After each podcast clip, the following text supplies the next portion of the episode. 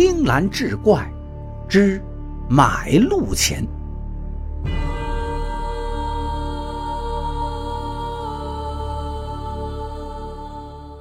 您捡到过钱吗？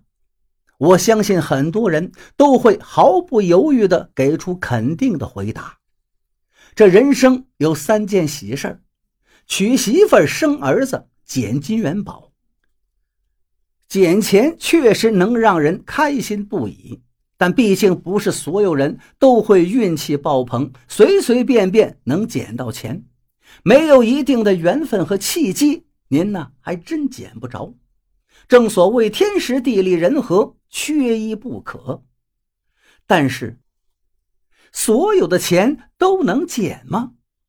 民间传说有一种钱万万不能捡，那。就是买路钱。话说清朝年间，徽州石台县境内有一个名为蓝子山的小村落。这个村子历史悠久，至少传承了数百年了。由于地处深山老林，因此很少与外界交往，一直不为人知。当然，在清代，这样的村子还有很多，也不足为奇。一般来说，这种古老的村子很少接纳外乡人。不过，小天倒是个例外。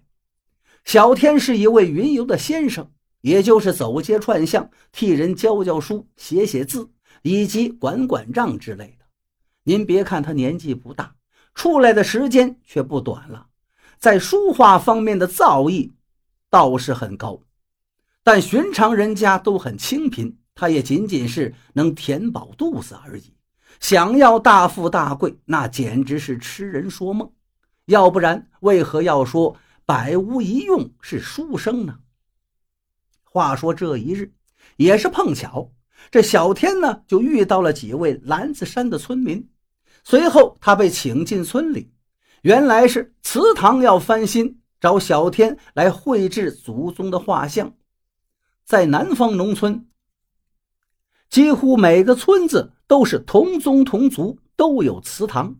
那里面不仅是供奉祖宗牌位的地方，而且他们有个特别的习俗，就是有村民在弥留之际，必然要搬到祠堂里，每日呢让后辈守着，直到归西，并且丧事也需要在祠堂里面办。因此，村子里对祠堂是极为重视的。小天了解了一些。但也不是很全面，只知道这是一个美差，最不济今后半年这吃喝是有着落了。就这样，小天便忙活了起来。刚干了半个月，忽然祠堂里抬进了一位老人，目光呆滞，枯瘦如柴。晚辈们哭哭啼啼跟在后头，很显然，老人家时日不多了。顿时，小天来了兴趣。干脆停笔，坐在一旁看着。毕竟这种习俗只是听说过，没有真正见过。不一会儿的功夫，村里老老少少全来齐了，有的呢手拿着香纸、炮竹准备着。正当小天看得正起劲的时候，被当初那个找他来的人叫住了：“小天先生，我们族内的规矩，外人呢不能看，不吉利。”小天一听，赶忙赔了一副笑脸，起身就出了祠堂。他知道这几日老人不送走，他那活也没法干。不过好在有好吃好喝的供着，他倒是无所谓，索性就去村子里闲逛一番。渐行渐远，不一会儿，他来到了村东头那片小树林里。此地山清水秀，遍地野花，非常漂亮。小天停下脚步，眼前美景尽收眼底，他再也迈不开步子了。没想到来村子里都半个月了，竟然还有这么美的地方，自己都不知道。就在他有感而发的时候，忽然他被地上的两张纸所吸引了，仔细一看，顿时喜出望外，那就乐得差点蹦了起来。这哪是纸啊？分明就是两张银票虽然不多，也就是几两银子，但在小天看来，这无疑是天降巨富了。他连忙捡起来放到了怀里。这要是被人发现，可就不好了。殊不知，这银票就是别人故意丢下来的。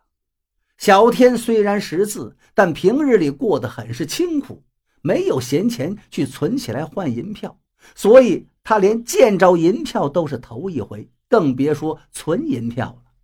只可惜呀，如果他真是见过银票，也就好了。如此一来，他也能发现手中银票的不对之处。是啊，谁家的银票会在上面写一个名字呢？奇怪。小天这边刚把银票捡起来，那边祠堂里就传来了哭声和炮竹声。很显然，是那位老人没了。不会这么巧吧？小天这心里是直打鼓啊。总感觉有什么不好的事情要发生。算了，小天心想，这几日也没有活干，干脆呢出村去买些酒菜打打牙祭。毕竟今天发了一笔小财，必须得好好的犒劳一下自己。可刚准备出村的时候，忽然面前出现了一个大娘，冷不丁把小天吓了一跳。就当小天想绕过他走的时候，大娘说话了：“小伙子，不是什么钱都能用的，只怕你有命捡到，没命花呀。”大娘这两句话让小天心里咯噔一下，莫不是刚才我捡钱被人家看见了？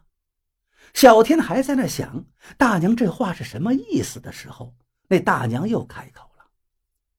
这是买路钱，你也敢用啊？